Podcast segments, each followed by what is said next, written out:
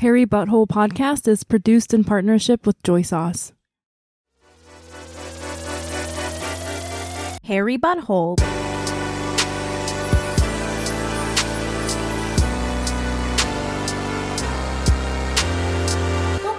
Welcome to Hairy Butthole Podcast. This is the podcast based on the Korean saying, if you laugh while crying, hair grows out of your butthole. I'm Youngmi Mayer. I'm the host. Each episode, I have a guest come on the podcast to share a sad story. And then while they're talking about it, I try to make them laugh. So then they laugh and cry, and hair grows out of their butthole. this week, I have an amazing guest. I'm going to describe this person as somebody that feels to me like um kin like the, somebody that feels very familiar to me a very close friend and an amazing hilarious stand-up comedian who performs all over this country she's constantly touring everyone give it up for lana siebel Oh, thank you so much for having me. And I, I feel the same way. I never, you know, sometimes I get nervous, especially, you know, I think we've talked about all our upbringing and uh, I feel like somebody's going to be a little mean or, um, but you, with you, you're just so kind and welcoming and just, just a force. So I really, you know, you're so strong and kind. So I just love talking to you. I, I really, um, am grateful for this friendship.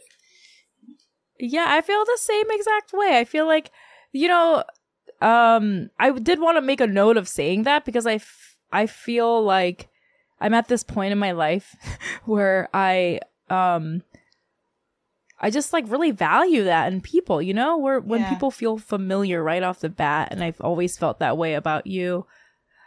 Also, returning guest. I- One what an very honor. few returning guests on the podcast because you were here before with your son James, James, yeah, who, and Mino, yeah. who also connected right off the bat. He loved being on. He's still, uh, we still got it. We still got to get that recording of him and cause he wants to show it to everybody. And he just, uh, started his, uh, YouTube channel. So he's, uh, getting very excited. Anyways, I think Mino and James are going to help launch our careers even more. They better not forget about us. This is why we're, I hope so. Yeah. I'm tired of working, Lana. I know. Get I these know. kids to do it. exactly working regularly working for them so they'll they'll return the favor When's James' YouTube channel gonna pop off? I need to write his coattails. yeah yeah exactly i'm already trying um it's rodney bulldog field and uh he pretty much like writes his own stuff and he like records it and acts in it because we're like you know mommy and daddy are not gonna help you out uh, he like was like eight or nine when he started, so he's been kind of doing it on his own. So Wow. that's that's the way to yeah, that's the way to make them work on their own, and then just He's ride on their coattails. character. Yeah, he really he he's an interesting guy. Like I, we're just you know he watches these like 40 50s documentaries while I'm watching TikTok. Like literally, I'm Oh listening God, about really? world. Yeah, this is this is an event that happened between us. Um, you know, I'm hearing all So about fun. World War II, and he's just like, "Why am I hearing like bounce, shake ass music? You know, like somebody shaking their ass music. Like what?" So that's the levels we're on. He's like, "What are you? What are you watching Yeah, TikTok again? exactly. You kids with the- your tick tick two talkies." that's The exactly roles it. have been reversed. it's a weird, it's a bizarre world for sure. what is the deal with kids? Our kids? I I feel like a lot of kids though, and these World War II documentaries because Mino is also really into that. Really? Oh my gosh. You know, it could be our good mothering, or it could be our good influence. That's what I like to think. they're, maybe they're like really paying attention to the world and seeing patterns and, you know, everything that's going on. So that's, that, I think that's so cool that Mino's doing that too. And he's, he's even younger than James. So that's incredibly impressive. And he's such a Yeah, sweet he's kid too. He's, he's a sweetheart. Yeah, they're both very. They Yeah. both also feel like. Um, I feel like they felt familiar with each other right off the bat. That Yeah. they're very similar personalities. Like yeah. Um, they, they hit it off right Yeah, away. it's so cute Yeah. seeing them together. They look like two old men, though. Yes, they have tho- that vibe. they really them. do. they really do. They love to play. They enjoy life, but there's a lot of like, oh, this and that, and everything's a hardship. Yeah, it's kind of amazing. Yeah, Um, I think we're very knock on wood lucky. I do Yeah. my um, Eastern European superstition, the knock on wood. Yeah. Um, you are culturally very Ukrainian. I am, yeah, yeah. It's um it's very weird to talk about with everything going on now, but Yeah, you know, when I left, um it was still the USSR, which is Mhm, like mhm. Ukraine, Russia, everybody is together. It's um still communism. And then I mean this wasn't even that long ago. And if anyone asks, I'm Yeah. 29, but like I left it this was 2018. 2018. Thank you. You see, you do the math well. That's when the so USSR fell. I'm really impressed. um, exactly. Um, and then a month later, the wall came down. USSR fell, and then Yeah. a couple years later, the revolution, and um, A month after you left, it was what you were Right, you were like a month about it being after. 2018. 20. It Yeah. was a little earlier than 2018. Exactly. exactly. exactly. That you got your math right. Exactly. That. We're convincing the Gen Gen Z. That's if if any Gen Z is listening, they're convinced that the wall fell in 2018. Now, Let's do that. I like I like this conspiracy theory. This is great. I actually did another interview for an NYU student and I was joking around and I said, I'm 29. And then it says in the interview, Lana Siebel, 29. I'm like, oh my God, this is I mean, see, you look 29. You could, They- yeah, you gotta be Forever. careful. appreciate it. and so do you. You're 28 though. Um, but, uh, uh, yeah, it's so it's, uh, it- it's, it's, um, and so when we were coming over, um, it was, I, you know, it's weird to talk about this, but it was very anti-Semitic, um, Mm, to a point where I actually, I'm thankful to my dad. He get, he, he, um, you know, showed me all these documents and it, where it says, you know, refugee and it says, um, citizenship, it says Jewish. So they want to make sure that you're marked as you're not a citizen, you're not Ukrainian, you're Jewish, you're separate. Um, so, you know, growing up, I never felt like I would never say, like now I feel pride. Um, Mm. but growing up, I feel like I was different. I was had to hide Jewish. Yeah. Like I couldn't, Yeah. you know, my brother couldn't go to certain schools. Jewish people couldn't do certain Mhm. things, but it wasn't just Jewish people. It was also like, um, my, you know, my parents' closest friends, they were Christian, uh, Orthodox. Um, none of us were religious, but they were also not able to, you know, everybody was, um, just supposed to have these superstitions. Everyone was supposed to Mhm. celebrate New Year's and that's it. You're not, um, allowed to, um, have any kind of beliefs or religion, or it, it was more like um, that's just how it was. Um, Right. yeah, uh, and uh, it's it seems so long ago, but it really wasn't. Um, you know, my my dad grew up in this like it's called bear shit, which sounds like bear shit, as my Italian American husband pointed out. I'm so glad he made me see the humor in all. Like some of these things are so, um, like to a point, it's like so melodramatic and heavy. But I'm glad he's always making me see the stupidity and the humor.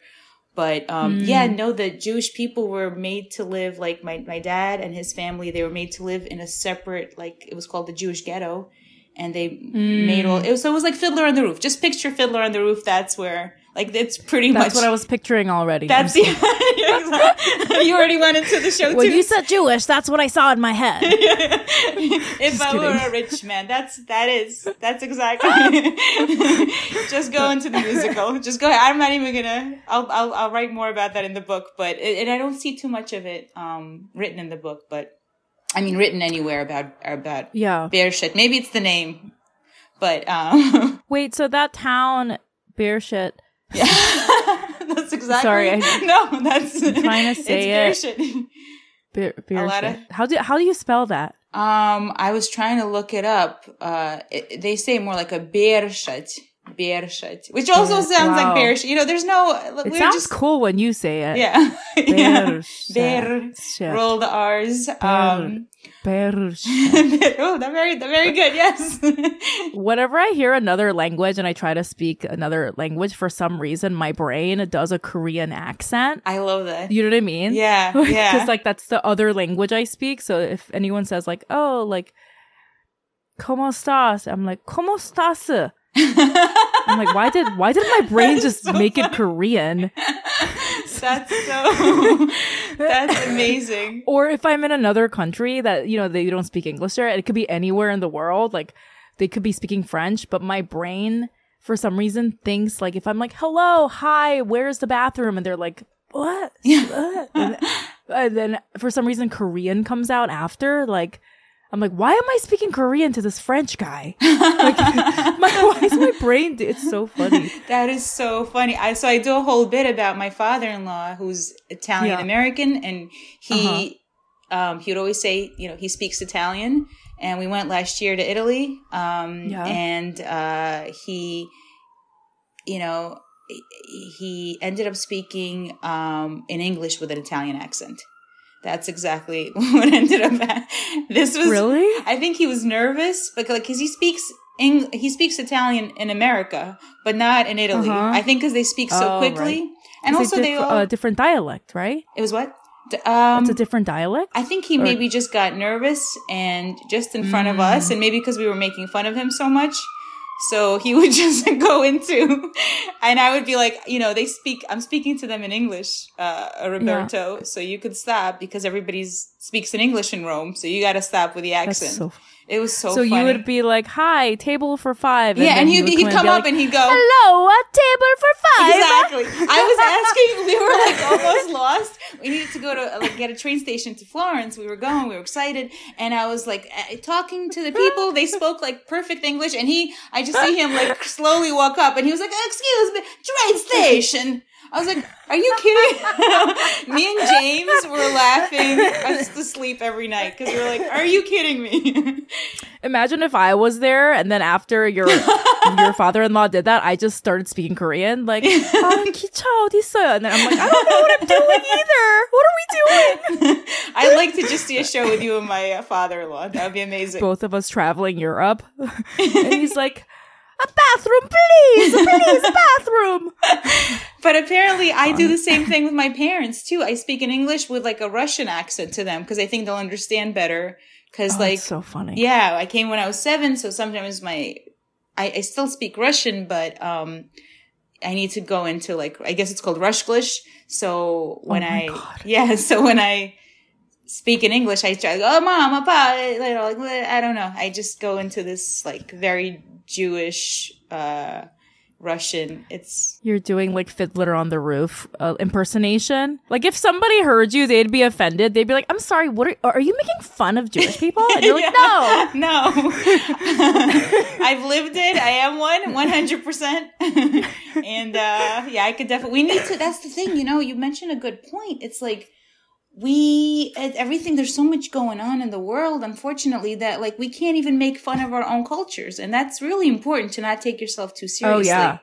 Yeah, I have these bits about like how Drake Yeah. is being more Jewish and um and people are, you know, I I think they're being sensitive to things, but it's like really hard to be It's so like they're taking something away from you. They're taking Yeah. your coping mechanism away from you. coping, yes, and from themselves. I felt too. that so much, Lana. Oh, I'm, glad we I talked felt about that a lot. Yeah. Yeah. Because I think um for well, it's not all Korean people obviously, but a lot of Korean uh, like my family, they're very like rural Korean and it's a big part of my family how they act is like when things get really hard, we just joke around. Like it's hard for us to like and like a lot of them I think cuz they I like literally some of my family members I've never seen them serious for even one second. Yeah. You know, because they're like they have gone through so too much trauma Yes. So it's like- yeah. everything is funny for them and to force them to be serious and take that coping mechanism away from them is really you know it's like painful for them so of course Yeah. it's i would never say stop joking it's too serious because that's how they deal with it. That's you know? I, I see That's how my, I deal with it. Yeah, no, that that's um that's that's my parents. That's my my dad especially. He um he's okay now, but uh, last week he had to be hospitalized um over Mm. something that if he just listened to a doctor, he didn't have to be in the hospital. Like he needed a pacemaker like 2 years ago and he thinks he's a professional athlete and it's okay from him to jump from like 40 to 140 um heart pressure. So, anyways, he he would just have a little chocolate and walk, you know, five miles. He thought that was the solution. Um, so then he's in the hospital. And that's, he um, was feeling bad, so he had a little chocolate, and then he walked five miles, and now he's in the hospital. no, exactly. He just, you know, really makes a lot of sense. Um, but he he's in the hospital, right? And my mother, she's not doing too well. She's in, in a walker, and she's like, "I will stay with you the whole night." And he was like, "If you stay with me, I will run to another hospital." And then he's like laughing to himself, but like. That's how they get through things. And it was actually really Yeah. funny. And he was like, really, like, it cheered him up. And Well, that's interesting, you know, because you're obviously a comedian.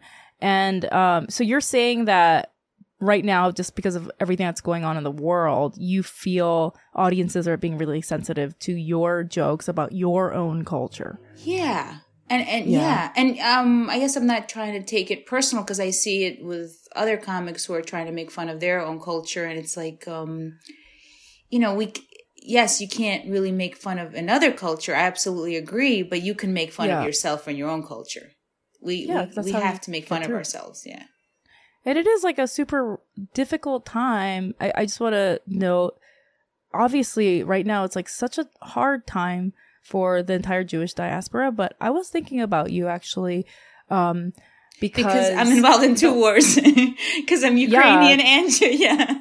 Yeah, Yeah. like last time we spoke, we were talking. That was like right after you know the Ukraine. Um, that was like, I feel like it was right after it started, Yeah, right? yeah, yeah. And it's which is still going on. yeah. Um, And then I was just like, yeah, it must be very intense for you to be sort of thrown into these like mega global events uh, because of your identity. How like how does that feel? In terms of identity, that's an interesting thing you actually brought up. I just thought of this now, but I think, since, you know, I've been in Brooklyn since I was 7 Mm-hmm. and I feel like I got, I, I'm very lucky that I got to know all these different cultures and ethnicities and people in a very intimate way. So I, I never really, you know, I am from Ukraine. I, I do have a lot of cultural things that I still probably do. I am Jewish and that really seeped into me, but, um, I, I, I feel like my heart really hurts for people that are suffering and have to go through this. Like I, I, I just don't, um, I almost feel like I, I don't know what to do to help them, but I do feel like, um, you know, we left Ukraine right before the revolution. Um, and then In 2018, In 2018. Thank you. Exactly. Thanks for going. the revolution of 2018. The revolution of 2018, exactly. Um, it's weird to say revolution too. Like in this day and age, every, all the words we're using, revolution, war, pandemic, it's like, what Yeah. century are we in? Um, yeah, it's very, very strange. And then, and then we were, when we were immigrating and, you know, had to stay in these, um, refugee camps and, um, I, my, uh, dad had this interview where he was kind of, they were told like he, they have to go to Israel and my parents didn't want to go to Israel. They wanted to come to America. They always dreamed of being, uh, um, in a free country. Um, and you know, they had their ideas.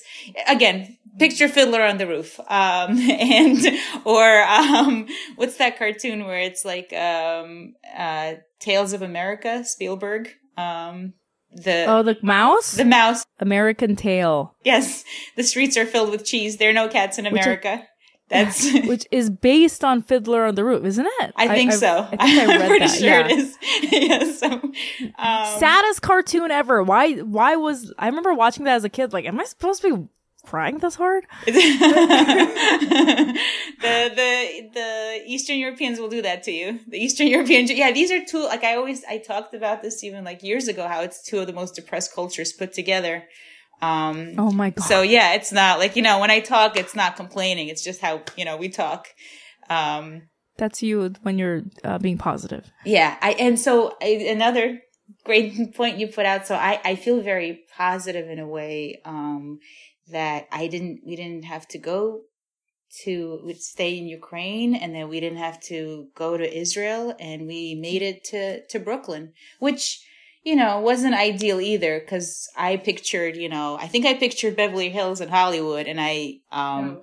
first stop was East New York which is very different from Beverly Hills I mean things are constantly changing in Brooklyn but it was that's where my relatives we were lucky enough that they took us in um, but uh, I do feel very positive, and this is what I I've been going around when I perform, and I tell people I really hope we could all put our differences aside because all of us don't want war, you know, Mhm. and we want to continue living in a country where we could disagree with each other but live in in, in peace and have love for one Mhm. another. Um, I feel like a preacher now, like a like Joel Osteen, which but I really do believe we can come to that, and it's really important now that we do.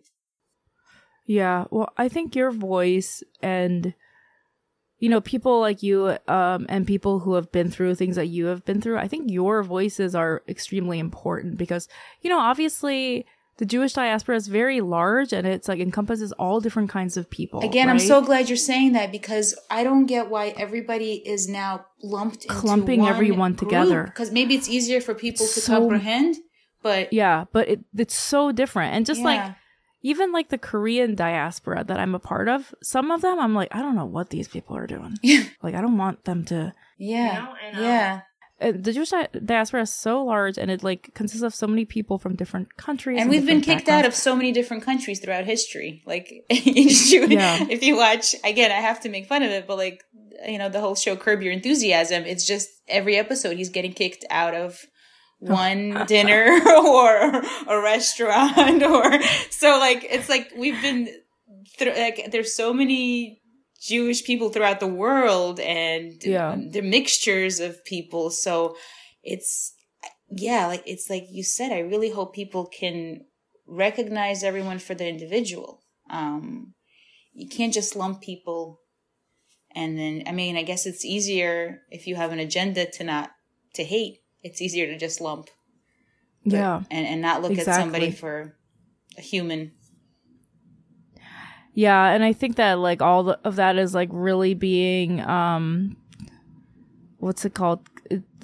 Really uh times a thousand online because you're just like seeing the distillation of the most angriest, Yeah. hateful parts of each group of people. Yeah. And that's the part that the other side is seeing, you know? yeah Um, exactly and but i just i just- what i was gonna say was like i think your voice is so important because you you come you know like earlier when i was introducing you and i said you feel like kin i have this idea and like you sort of touched on this just a minute ago like how people are grouped together i think it, there is Yeah. like something so fundamentally incorrect about how we are grouped together as Yeah. human beings yeah like we're i'm supposed to be like this group with all these other korean people Yeah. and i'm like i don't i don't identify or i don't relate to a lot of them yeah or you're supposed to be in this group with all the jewish people because Yeah. you're jewish and it's like you know obviously there's so many different kinds of people There in are. that And giant there's a lot of people group. I don't agree with and don't, yeah, can't relate And to then- at all. Yeah.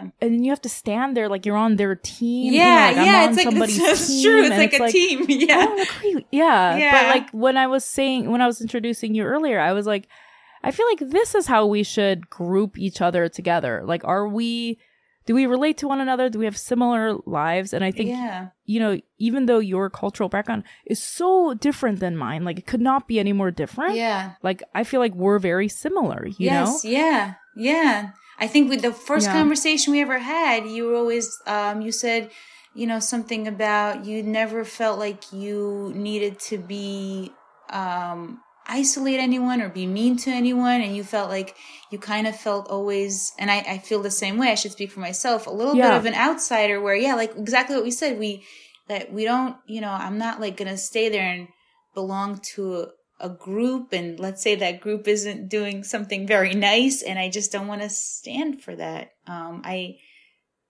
I want, I want to live around people. I want to love people and, and be with them and make them laugh, but I don't want to start taking sides or be part of a team that it's just all very weird. Yeah.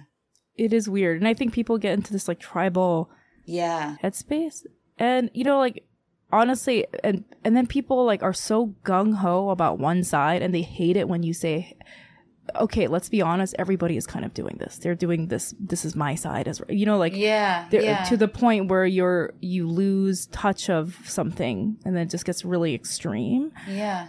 But I was gonna say, I think your voice is really important. Like this voice, this message that you keep, uh, you you're talking about, where you're like, I want peace and I want things to, whatever, um, just live alongside, uh, peacefully. Like that is the goal. I think I'm hearing that from you, and I personally feel like that is a possibly a direct result from your childhood and all of these things that you saw growing up. You know as a refugee, you know what that looks like, what that feels like. No matter who it is that's going through it, like you have an understanding of that's just bad, period, you know? Exactly. And And so- so, So I, really like hearing that no, I really appreciate from you. No, thank you so much. I think your voice is very important as well, and I, um, uh, you know, and it's not like I don't think we're we're we're sounding like oh we're so great, but it's more like it just feels like a need, like a need to get people to be like things could be better. We we we we just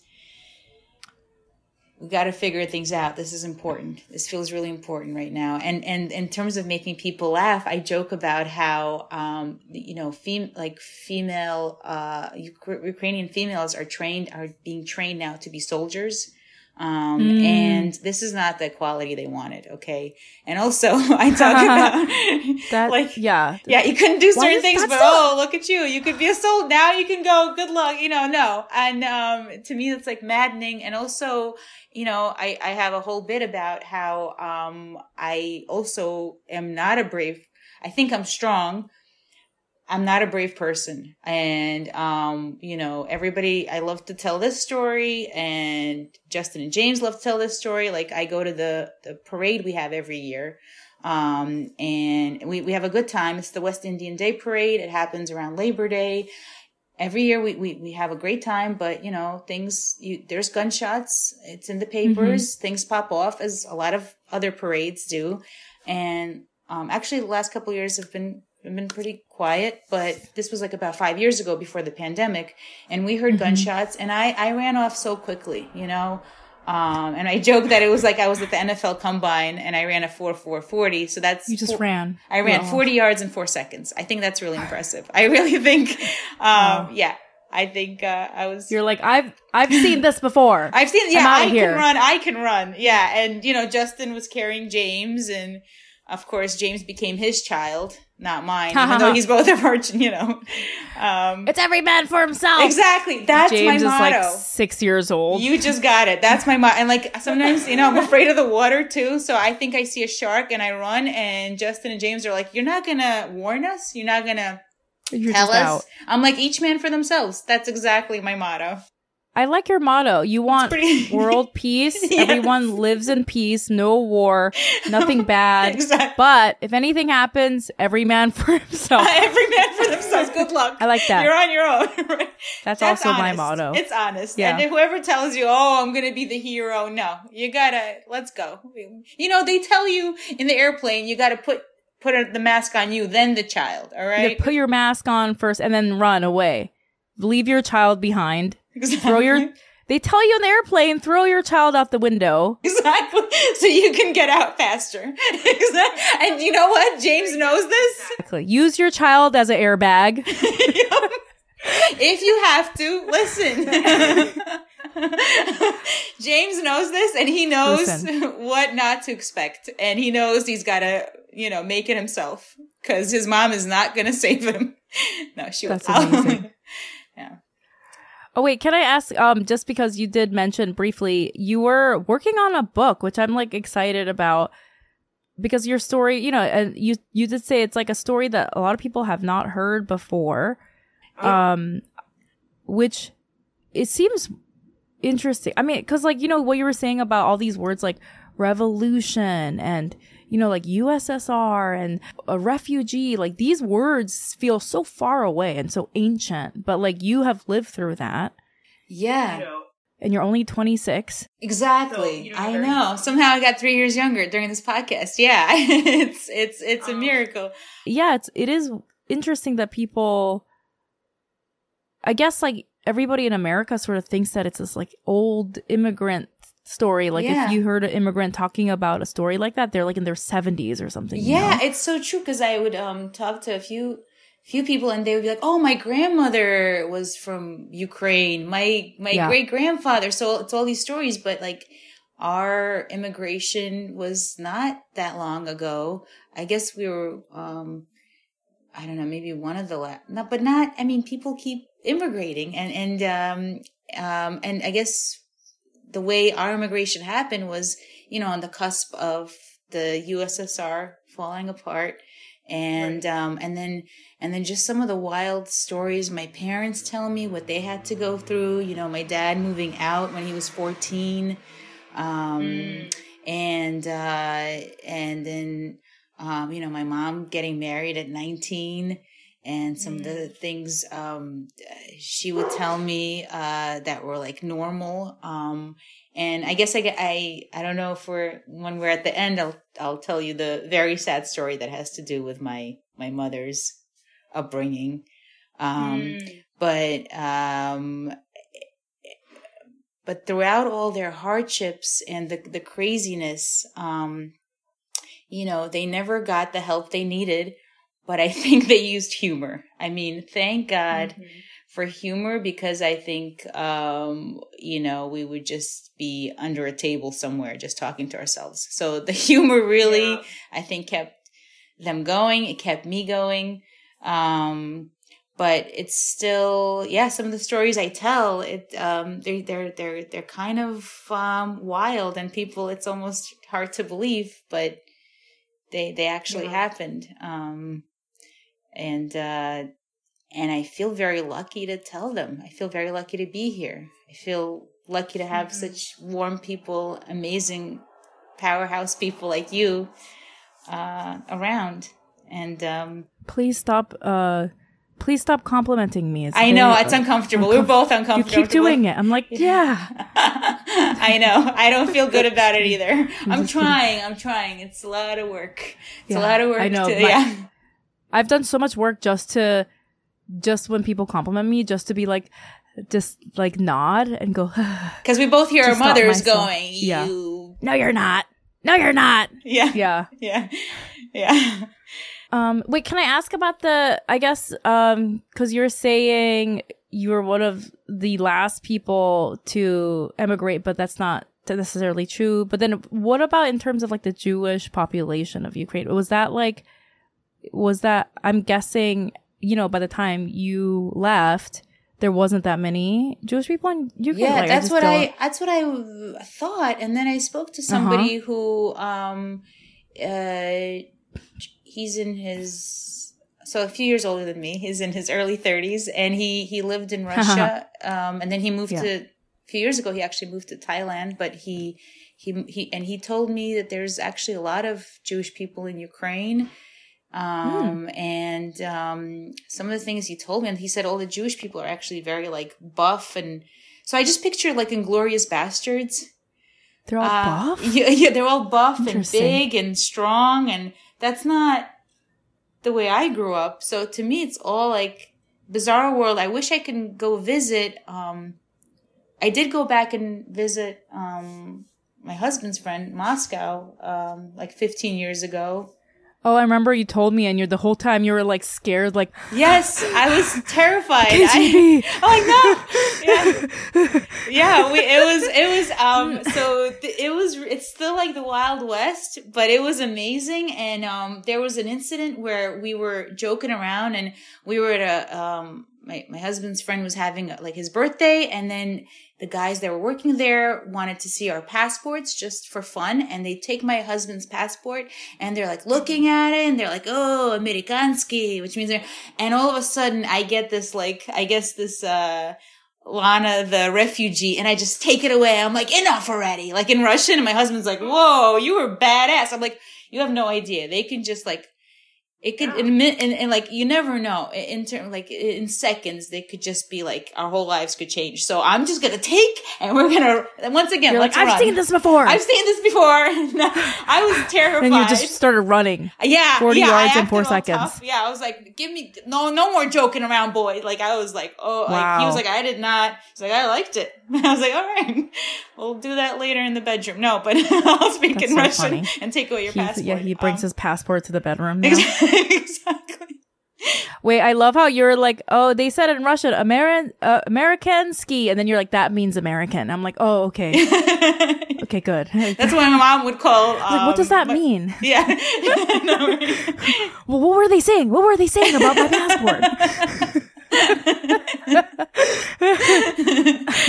but uh yeah sorry i, I think we're uh, we we have too good of a time I, I forgot what we were talking about but yeah Well, so i yeah. yeah. i had this image of the world like us leaving and everyone all the jewish people being kicked out slash leaving and but they're uh, still there, they're still and they're buff, and they're both they're like i'm and picturing they're buff. brad pitt inglourious basterds kicking ass i don't know yeah it's Yeah. kind of wild I don't know. There's like parts of the uh, like I always make fun of the because there's like a bunch of Koreans in LA, Ah, and yeah. they're all really buff.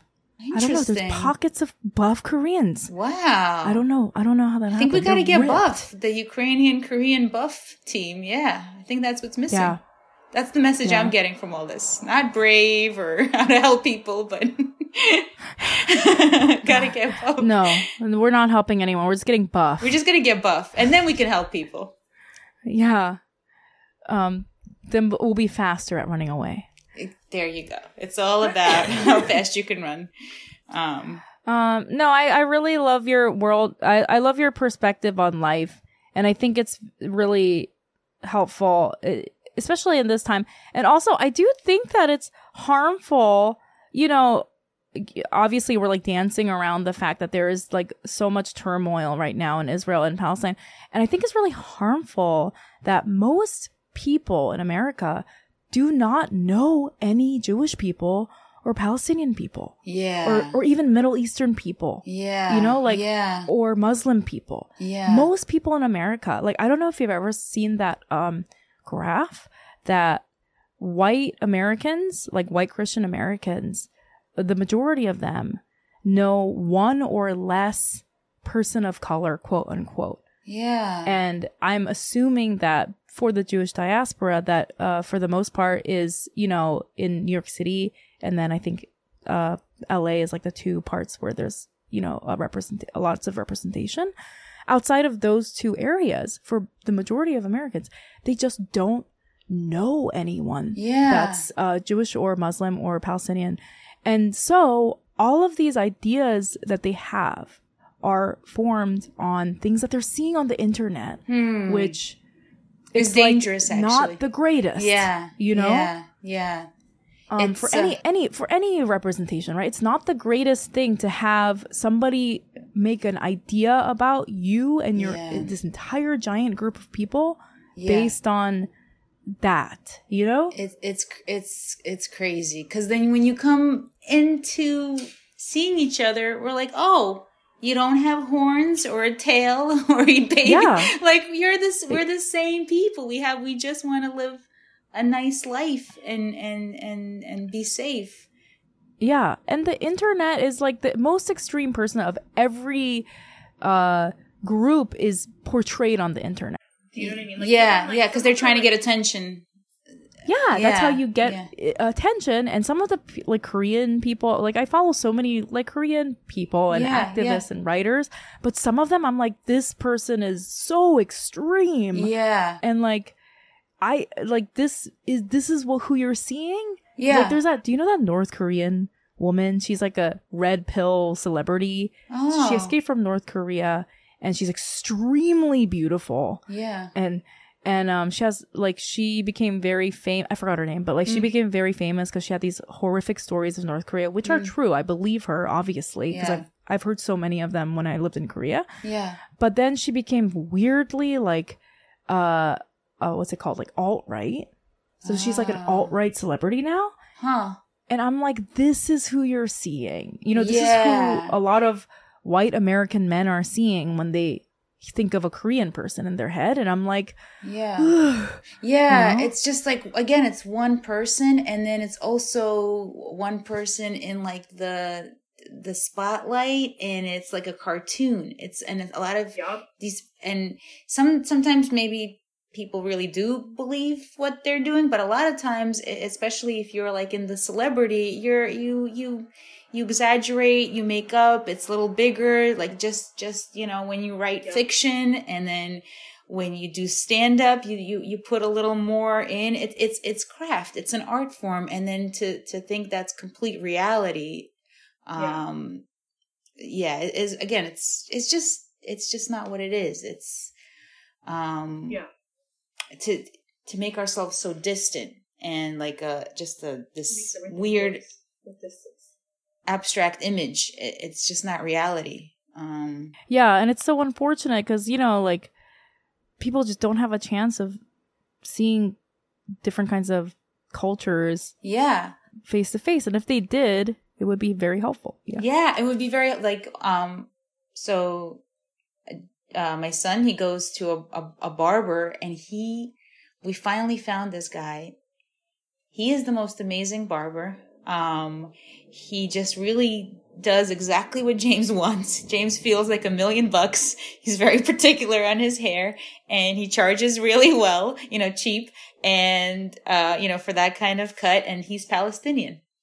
And uh when we'd first go, he had there was like four or five flags. There was a background of the mosque.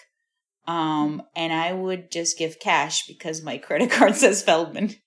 So I don't even know how to discuss. This feels like uh, this feels like exactly like a Curb Your Enthusiasm episode. Um, so when this whole thing happened, I didn't want James to lose the best barber, and he's always so friendly to us, right? And he's such a such a sweet guy. Um, and uh, you know, it's James and other a lot of older um Eastern. Oh, there's there's my neighbor, the the dogs. Um, I don't know if you could hear it. just uh, they're trying to bark each other, but um. I, yeah, so I, I and my my my phone also says Feldman, and um, so I would try to use Justin's phone, and I would overcompensate. I'm I'm like acting so nice, and he's I'm like he's like oh I I had to go away. I'm like well we come back. We really miss you, and so he treats James well. He's like say hello to your mother, um, because you live with people and you see like oh this is a nice guy He's like, this is a nice lady um we don't have any issues you know it's Mm. that daily and i think think there's something that happened in terms of he was like to james he was like oh you're not off you're off from school for hanukkah and it wasn't because james actually goes to a catholic school this is all very confused this is how we're lucky to be It's around so many different story. very Brooklyn story. and and James got nervous, and you know, it, what he wasn't off for Hanukkah. He was actually off for um a, a Catholic holiday. Yeah. Um and, and James got nervous, and he said, "Oh yeah." And then all the other men, they were like, so started screaming. James got a little nervous. Um, yeah, this actually happened. It was very strange. And then then then this the barber was like, "Calm down, calm down," you know. Wait, who was screaming? Um, the other men who were in the barber shop. There was like a few other guys in there. Um, so to me that that's wild. Um, but I I'm hopeful that just people having to live with each other, um, having to be in Mm. that proximity and then hopefully becoming friends and marrying one another and dating one another and just constantly bumping uh, again is is um um to me that's a hopeful thing um Mm. and i kind of talk about now you never hear you always hear of like somebody not liking someone because of their ignorance or like they're not knowing they don't know that person ethnicity but you never hear of uh people like justin and i have been together for like 20 years hating someone because of the familiarity because you know them so well. So what he's been through with my parents. yeah yeah. Yeah so like he's got the right to not like i got the right to not like certain things um and that's that's a beautiful thing. Um so i'm, I'm hopeful. Um, yeah.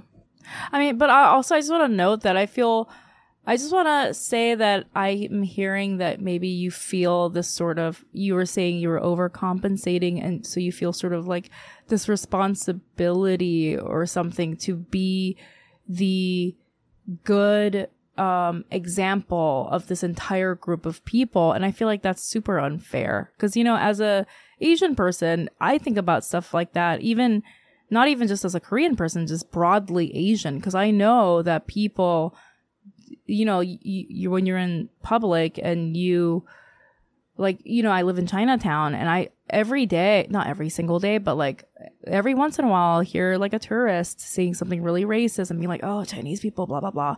And so I always feel like I have to be like on my best behavior because my behavior represents the entire group of Asian people, including Chinese people, you know, and that's such an unfair thing. And that stress, you know, of you having that stress as like a Jewish person and, you know, uh, stressing out about making sure that your barber, your son's barber, who's Palestinian, feels comfortable. That's like, that's, that's rough. That's unfair and it's rough because you are a sweet, nice person and you shouldn't have the added labor of having your actions represent an entire religion, you know?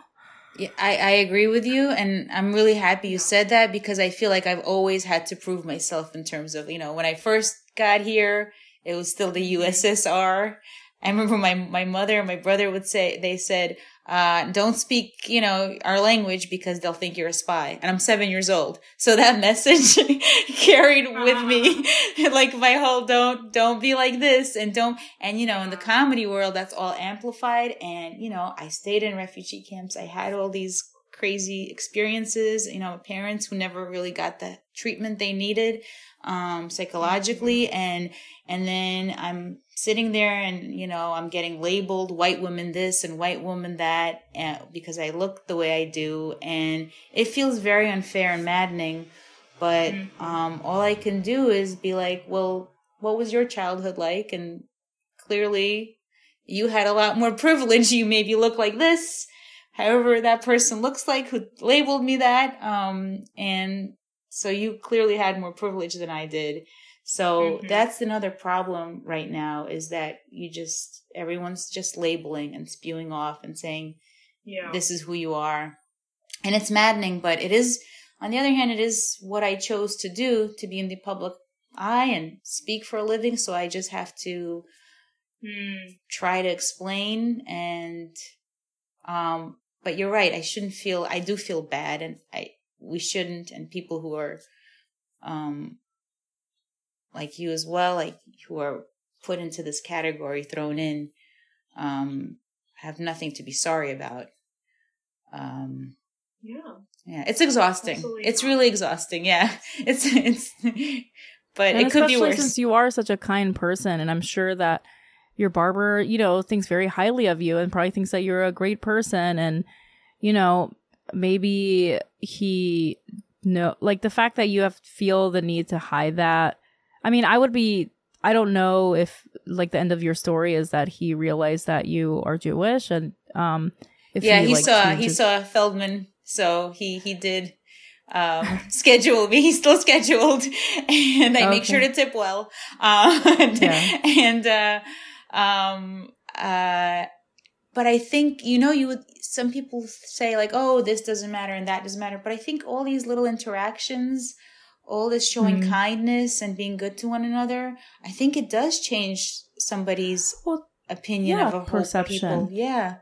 And I was gonna say, like, you know, I'm sure that eventually he figured it out, but like he knows you and he, I'm, you know, he's yeah. like, like, oh yeah, she's like a person, and he also probably has the awareness to be like, yeah, I'm from this culture that has an issue with this other culture, but this person is a great person. yeah. Know?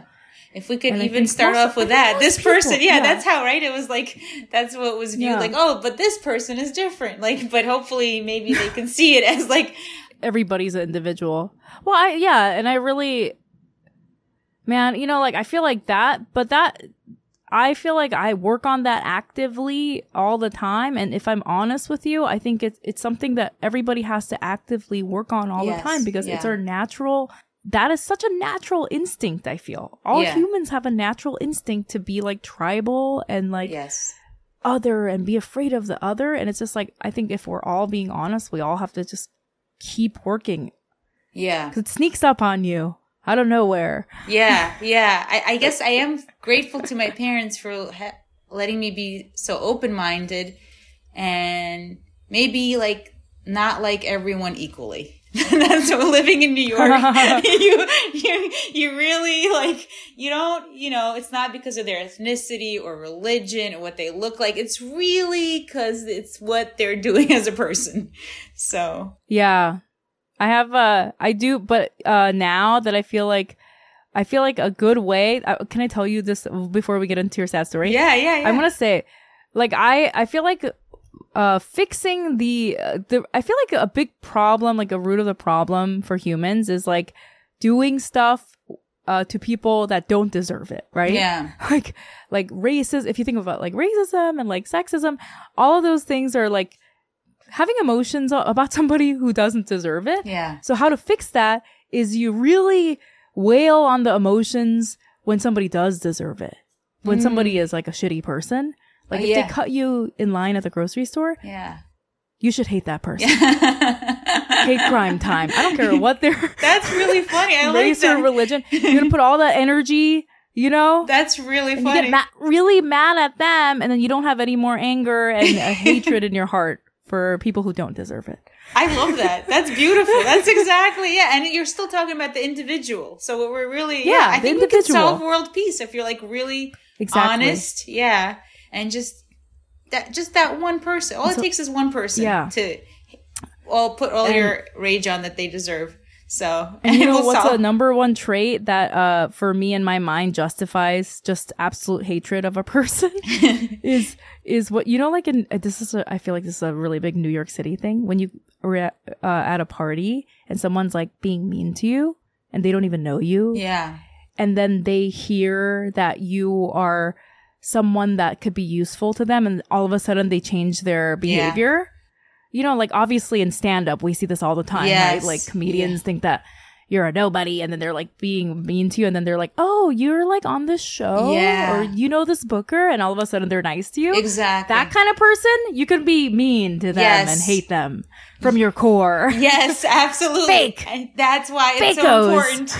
Oh my God, to be nice to everybody. I know I still get people like, oh, I just started out and everybody was a dick to me except for you. I'm like, so I feel Yeah. like really, yeah, it's not easy because there's a lot of characters uh, everywhere and stand up in New York. But yeah, Yeah. it's like you said, um, it- it's a lot of work. It's a lot of work, but it's important. And a lot of people, I think that in New York, uh, especially, I don't know, not only comedians, but if they're if they see you being nice, they think that that means that you're new or something. Know, like, Yeah. yes. yeah, and they t- yeah, that is. because you're nice. Yeah. Yeah. It's Those people deserve to get hated on. yes. Yeah. They treat you like less than because they think, yeah, you're nice because you're a dummy or or you're not You're important. new. Yeah. Yeah. I totally- Transactional people. yes. Yeah. Yeah. Um I don't know if we have time, but like I, I gotta say what my mother in law, she passed away, but what she showed me is kindness as a strength. Like she was so Mm, yeah. good and nice and well liked to a point where, you know, somebody even who doesn't deserve for her to be this patient and nice, but it was so um it wasn't it wasn't just like out of nowhere. It was really like intentional kindness. And to me, I really Mm. was like, wow, that's that's powerful.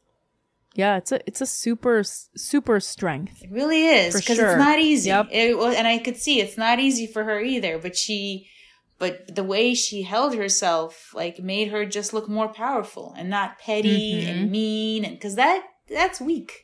She It was is weak, really yep. like to be well liked by everybody, to respect everyone and get that respect Yep. back is a real, yeah, it's something I look up to.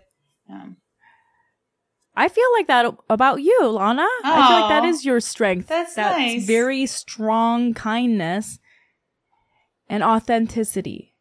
I think people can really tell. Thank you, because a lot of times I do go into my ah, I just I can't take it anymore because you get you know, y- need no one's perfect. Like yeah, I yeah, you get into like I can't this is not fair. Why is this person being like this? And so it's not. It's a process, uh, and I don't. and Mm. Don't you yell at the person at the supermarket that You yell at the line. person. That- there you go. That's what. Yes, They deserve the hatred of Yes. the world. Um. Well, yeah. What? So, what's your sad story? You were kind of like alluding to it earlier. Yeah, so um um so my um grandmother um back in the USSR um she was bailing out my grandfather from jail, which a lot of um, people, men in the USSR, just for anything, they'd be thrown into jail, especially if you are Jewish. Um, so a lot of the men would be like, like hustlers, businessmen would sell stuff. That's would be the, like the income. And my grandmother was a dentist, which was looked at as social work. So there was a lot of female doctors and dentists and, um, and they were they wouldn't get too they would get very little money for doing that. And it was more like oh you're helping out the community. It wasn't looked at as what it is in america. So yeah it's really it's yeah it was very strange in that way. Um so my grandfather and she needed somebody to watch my mother and my um, uncle at the time. They were young kids i think maybe i don't know five six.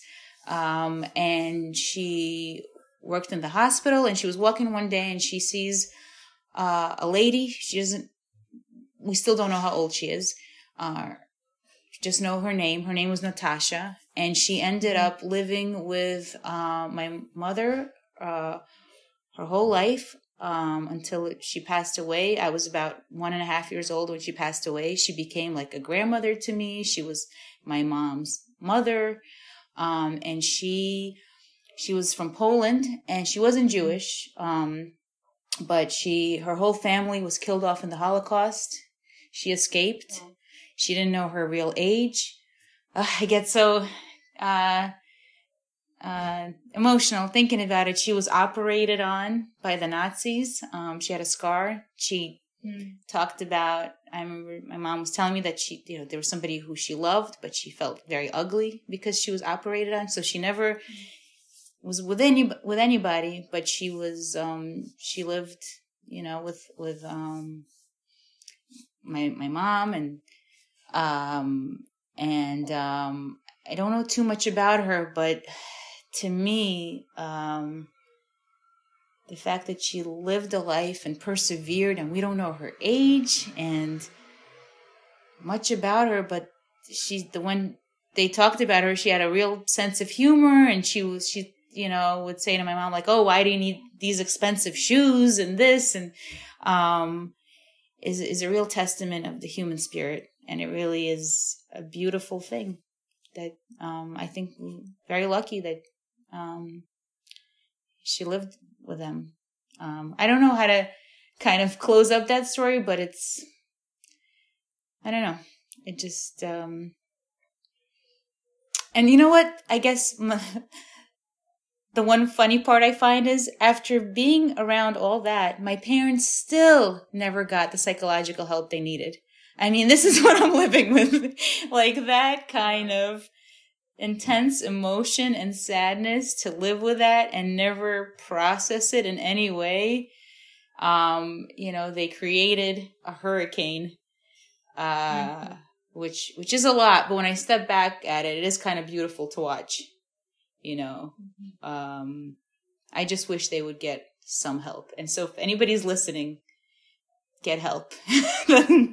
get some kind of psycholo- some kind of way to, to because I don't think I don't think it's um physiological. I think it's all psychological. I think it's having to live with all that and never really processing it in any way. You're saying that's leading to their um like like health issues. I think it is. The yeah, psycho- I think I it believe is. that. For I one sure. hundred percent believe that. Yep. For sure. I'm glad you're saying that. goes- yeah. Yes. it It's, it's leading to my health issues now. I don't know how much more I can take. Like I really, Yeah. yeah. It's like, come on already. Um, but um, but it is a gift that they gave me that I can I can talk about it. I can use humor. I can write about it, and I can maybe tell people, you know, it will wear you out. You you really gotta get some kind of Yeah, I see it.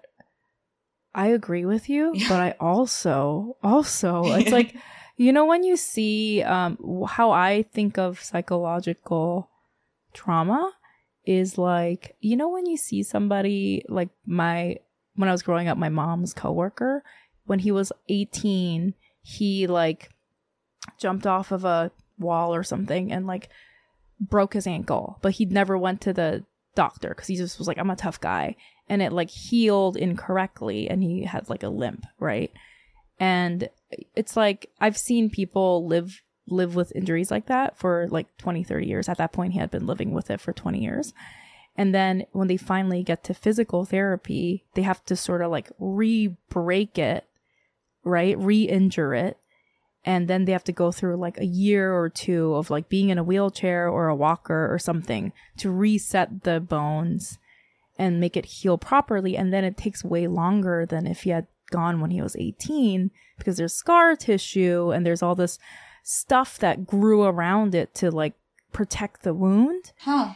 and i and i think that's what psychological trauma is in people. It's the same thing. It's like you you broke your arm and then you held it like this because it hurt and you're protecting it. And now it's super tender but there's like scar tissue that formed around it and if you want to fix it it's going to be really painful because you basically have to break it again Yeah. and it's going to take twice as long to heal than if you had you know done it right when it happened and i think for some people those injuries are so intense Hmm. that that healing process would is probably too too much Yeah. you know what Yeah. i mean Yeah. unfortunately. That's really beautiful the way you looked at that. Yeah. See, that's why Yeah. I really value your perspective on that. I think you're you're absolutely right.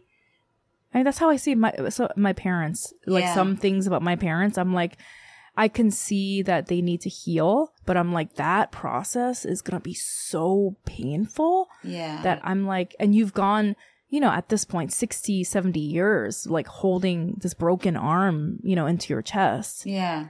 You know, like, are you gonna be able to survive?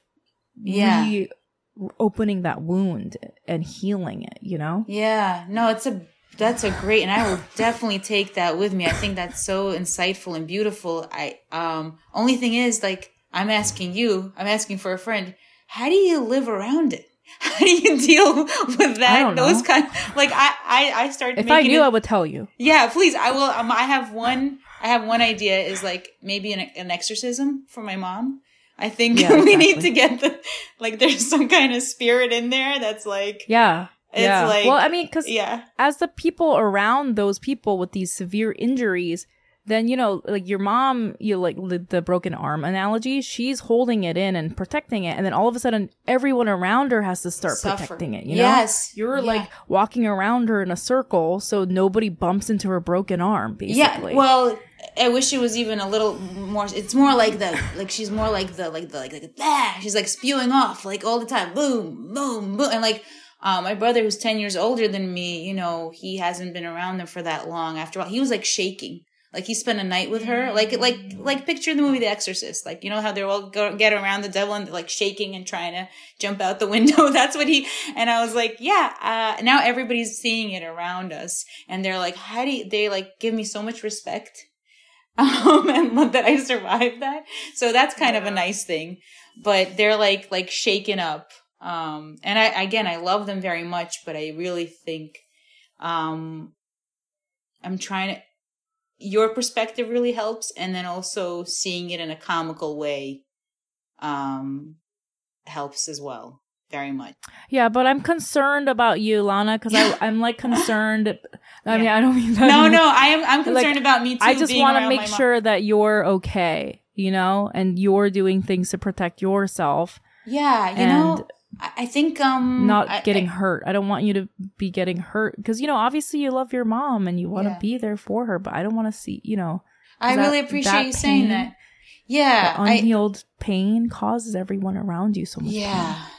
I think yeah, me taking care of myself in the last years and then really um there is no way it's always like it's always going to be a lose lose with her sometimes but at least i'm figuring out like um how different i am from her and holding on to that identity and um uh really being optimistic and strong um it does help. And and there and there is I, I am like learning that sometimes when you completely separate and and leave and isolate it it doesn't help. So it's like a constant constant dance constant Yeah. comedic routine constant which is a lot of work but at the same time um you know the the things that they've been through and the insight that I'm getting now it is a gift I am looking at it as a gift and maybe something that will help others. Um, and the insight you brought, I really thought that was that was really amazing. Yeah, I don't know how else to say it, but I'm gonna really take that. I think that was everybody should read your book because yeah, that was really wise. Well, cause like I I've had that feeling too, like with my parents. I'm like, I just wish they would go go to therapy. But then it's like some of these issues that I have with them are coping mechanisms that they've had in place for Yeah. like 60 years. You Yeah. know, that's like so much uh healing Yeah, and I don't know if they are gonna be able to do that, you know. And Yeah. I don't, I'm not judging them because that trauma is so much more intense than any trauma I've been through, and I know how hard it was for me to heal from my relatively small trauma. You know, yeah, it's like how are they gonna get through that? And so, um, it's frustrating because I know how you feel and you Yeah. want that them to go through that, but also I think I've come to peace in with the fact that it's never gonna happen. yeah. Gotta let it go. Yeah. I think that's a good way to cuz um you know, uh so I took good care of my mom. My dad's in the hospital and then um she wasn't very nice to me, but then I get this it's weird how we're communicating now. She looks at all my Facebook stories and she like likes, likes, likes. She gives me a thumbs, thumbs up. And that's the only, like, that's the only approval I think I've ever gotten from her. It's very weird. It's very weird. But she sends me this, like, uh, she's like a teenager with her Facebook messenger and I don't want I don't even want her to get on Instagram or TikTok because that'll be, that'll be too much. But she sends me this thing because she was upset that she's like, you didn't call me. And I'm, you know, we haven't, we don't really talk for years on the phone because that's not Yeah. good for any of us. Um, but, but James talks to her, but, um, she sends it and it says, it's a, it's a pasta commercial and it says, um, call the family. And in the pasta, it's risotto. And, uh, a couple of weeks ago, we took my dad out for his birthday and she had this risotto that she really loved. And she was like, Oh, it's so delicious. So, so my husband's like, that's her apology to you call the family. There's a thing of risotto. I'm like, I don't think so. You're being too optimistic. But um to your point is sometimes we just have to like let it go and see their limitations and accept people for Yeah. everything they are. And it's kind of funny to get this call the family risotto commercial so loaded. It's so it's so it's It is kind of amazing. Yeah. Well, th- that's the thing. I think another thing that I've come to peace with with the family thing that never seems to go away is that you know maybe like we have this idea that family is going to be wonderful and loving and great to always be around. Maybe that's not what family is. No. Maybe it, the fun of having a family is being really angry half the time and Yeah. feeling really sometimes kind of loved. You know, it's yeah. like that's that's the point of it. Yeah, when everybody, when anybody like at a works, like you know, at an office or anything like uh, at an environment, are like, "Oh, you're part of the family," I would get horrified. I'm like, "Okay, I, well, I gotta quit. I don't want to be part of the No, which family are yeah, we talking about? Yeah, I don't want to be any part Or like of this. when people like have healthy relationships with their parents as adults, I'm like, ew. yeah, I, I, I don't. Like you know those people that like smoke weed with their parents. I'm like, ew. Yeah, I don't think that's a good thing. Yeah, No, that's Yeah. weird. yeah, I think even I don't even think that's that healthy to I mean- be like that. Yeah, it's it's yeah. I yeah. don't know. I agree with maybe you. it works for them. I can't. I can't judge them. But Yeah, I I, I, personally so. wouldn't want to do that. But Yeah, if, no. If you like that, that's great. boundaries yeah and i yeah yeah um and no like my husband he had a pretty good relationship with his parents but he would keep boundaries they never smoke Yeah. weed or any like he also is They're not your friends. They're Yeah, your parents. exactly yeah although i do like james being my friend but i have to Yeah, me too. i have to yeah he's more like the the parent which is nice he's the one that's like He But- draws boundaries. he draws boundaries. He's like, "Come on," so that's nice. Um, that's funny. yeah, Well, can I just say about your the sad story that you shared? Um, and you know that is a very devastating, traumatizing story to hear about a human being. But I think even written into the story itself is the inherent, like, I think, truth of life that this person's life that on paper looks so tragic you know, the victim of one of the most, if not like the most famous, um, traumatizing event of the 20th century. And for you, her presence in your life was a gift and a joy and funny. And, you know, for your family, it was of like, it was just, her memory is just humor and, you know, um, love and like so so how how fascinating you know that human beings like we have this like you just made me think of something. I'm sorry, but you just made me think of something. tell me, and the me. worst part is she had to take care of my mother after she's been through all that. You- oh my god I mean, the poor woman. Like enough already. poor woman Like really. Um, but I think my mother would even like that joke. She could be very I'm- self-deprecating. Um, That's But it's like, how many tragedies can one go through? Like, it's, My God. it's too much. hasn't she been through enough she had to. Oh my god. so funny yeah like yeah exactly there's like the humor in that so Yeah. um so like and also i feel Thank you for making a- me a see comedian- it too. Yeah. Well, I feel like you and I see are alike in the way that we see this very clearly, but maybe in those very sad, the saddest of events are where some of the funniest things are, you know, weirdly. For sure. but thank you so much for sharing that. That is like a very, I feel like your life stories because of your past are just so next level.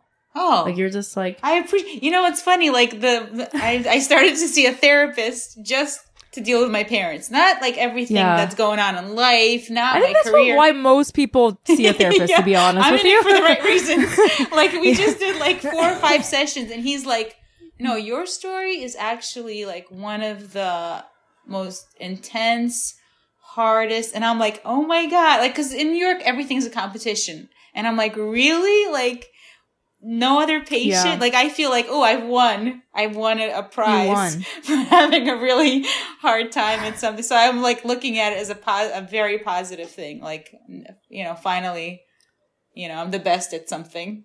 You did um, it. Yeah, I did it. I feel Worst really proud life ever award. Worst life, yes. really? I don't think so. You don't Ukrainian mean it. Jewish. You say that to all your patients. Go on. Yeah. Well, I mean, obviously, uh, obviously, I want to say that's a joke because I, I think that's a very important point to point out that it is not a, a quantitative. It's not something to quantify. Suffering is Yeah. not something that we can quantify, and I feel like that is also. I want to point out that that's a joke because that is one of the biggest issues of the online Yeah. uh stuff and I'm I'm not saying please I hope no one's taking any meaning from what I, I'm just saying Yeah. that that is a big issue in how people process information and um it's just where things get really sticky You know what I mean? Yeah, But, um, yeah, yeah. but- It shouldn't be a and I competition. Yeah, I love how you put that. Yeah, it, everybody Yeah. again, human to human interaction. Yep. We all like, yeah, uh, and i run into a lot of problems with that because you know like i whenever i mention i feel bad because whenever i mention you know my history or my family's history as korean people you know here comes the quantification of Mm. suffering and i'm like how can i talk about this when there are other cultures that are suffering more like that's always uh, in the back of my head But yeah, and i think it that way. messes people up a lot you know Yeah. it's just we're not we're not yeah we're not competing we're just telling our stories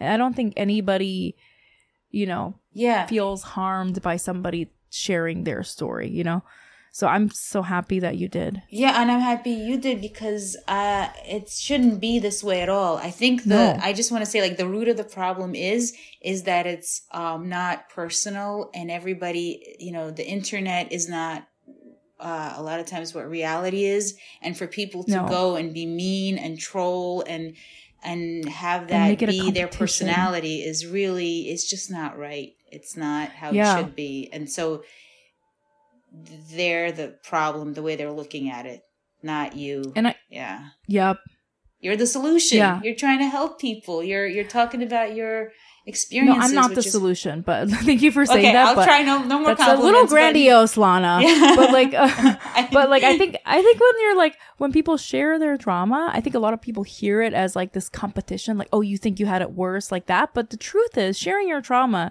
is the way to connect with each other. Yeah. Like whatever it is whatever your trauma is. And i'm talking about like you know like our children right Yeah. um comparatively have uh less trauma hopefully than we do. And, but, but that doesn't mean you know I, and i think as parents we really understand that. Like for my son who hasn't been through things maybe that were quote unquote as hard as i have but like there are things that really break his heart. And like in those moments you know as mothers when we see our children we have space to be like wow that's really harmful to you.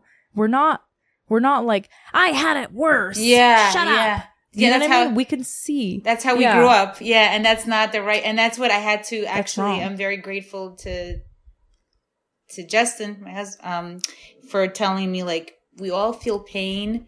We all feel these emotions and not one Yeah. is not more intense than the other. We can all feel and sometimes we just feel like crying for no reason and Yep. it's called being a human being and it's yeah it's not a competition yeah and i think yeah i'm really uh i know that that started off as a joke but no i i, I, just like that remember we- that is like a huge problem. People think sharing pain equals I think my pain is bigger than yours. Yeah. And it's definitely it's not at all that. Um it's not anyway, it's, uh, I think we ran out of time, but this is such a fascinating conversation, Lana. Thank you so much for sharing. thank you for having me um and i i just uh yeah i'm, I'm really grateful to you because um you make it such a safe nice place and it does this conversation does feel important and to be honest about it so thank you for for helping me feel good Well, I'm glad that this was this felt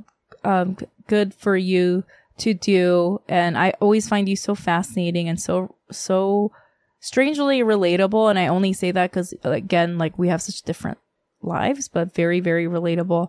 Um, where can our listeners find you on social media? Oh yeah, uh, I would love for you guys uh, to to watch some of the funny reels and um, uh, all this fun stuff. It's um at Lana Siebel is the Instagram. It's um L A N A S I E B E L, and um then I, I do TikTok as well. But yeah, Instagram is uh, where you'll find most of the reels. Um, uh, yeah, thank you so much. I, I- and uh, if you're in Jersey, come to Catch a Rising Star. I'll be headlining December 29th. I'd love to see you guys. Wait, where is that the name of the club? um, yeah, it's called um, Catch a Rising Star, and it's like you hear all these comics talk about. Uh, it used to be New York, like um, all these big names nowadays. Uh, they talk about how they were, you know, they have all these stories from Catch a Rising Star. So um, uh, now it's in Princeton, Okay. New Jersey. Wait, I want to come. I want to come check it out on the Oh, 29th of you. December. Uh, December 29th, yeah. Um, Oh my god, that's yeah. awesome! Oh, thank you, yeah. I. I mean, uh, Oppenheimer studied in Princeton. Um, so did Einstein. So and now Lana Siebel. and now Lana. Yeah, Lana, the great minds of our generation. Right. And if you want to follow the podcast on social media, you can find it on Instagram at Hairy Butthole Podcast. I have a Patreon, Hairy Butthole. I think that's what, uh, but I don't really do anything on Patreon. And if you want to find me, I'm at YM Mayer everywhere except TikTok, Youngmi Mayer. Thank you so much for listening. Bye.